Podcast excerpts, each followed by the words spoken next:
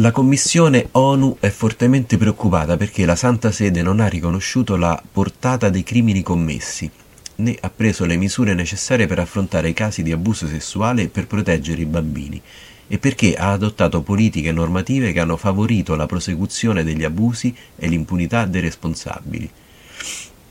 È uno dei passaggi più significativi del rapporto redatto dalla Commissione ONU sui diritti dell'infanzia deputata al controllo de- del rispetto della relativa convenzione da parte del Vaticano.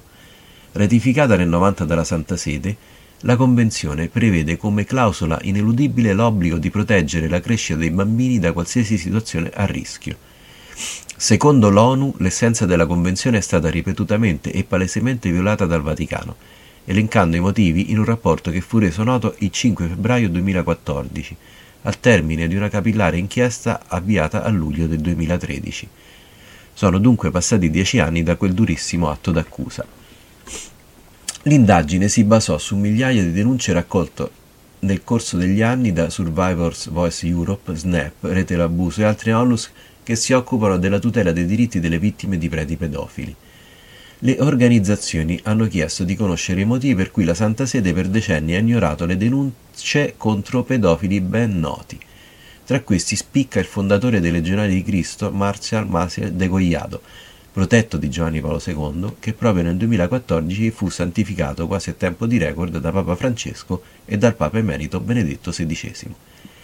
Perché per decenni furono ignorate le denunce nei suoi confronti? Perché migliaia di sacerdoti pedofili sono stati trasferiti da un luogo all'altro invece di essere consegnati alle forze dell'ordine?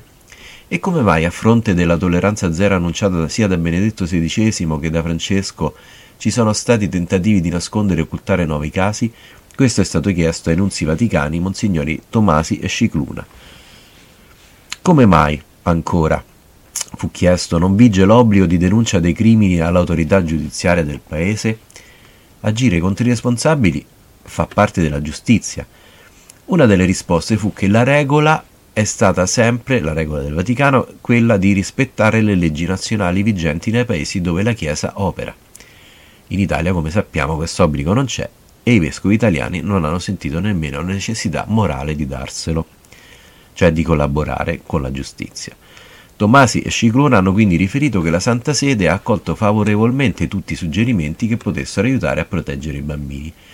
Peccato però che solo un mese prima la Santa Sede aveva rifiutato di fornire alla Commissione ONU diverse informazioni fondamentali, tra cui l'esito dei processi penali vaticani contro preti pedofili di competenza esclusiva della Congregazione per la Dottrina della Fede.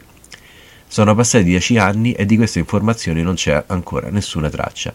Si sa che però che centinaia di sono stati i pedofili ridotti allo stato laicale. Questo significa che sono in circolazione senza che nessuno conosca la loro identità, nessuno tranne la Chiesa.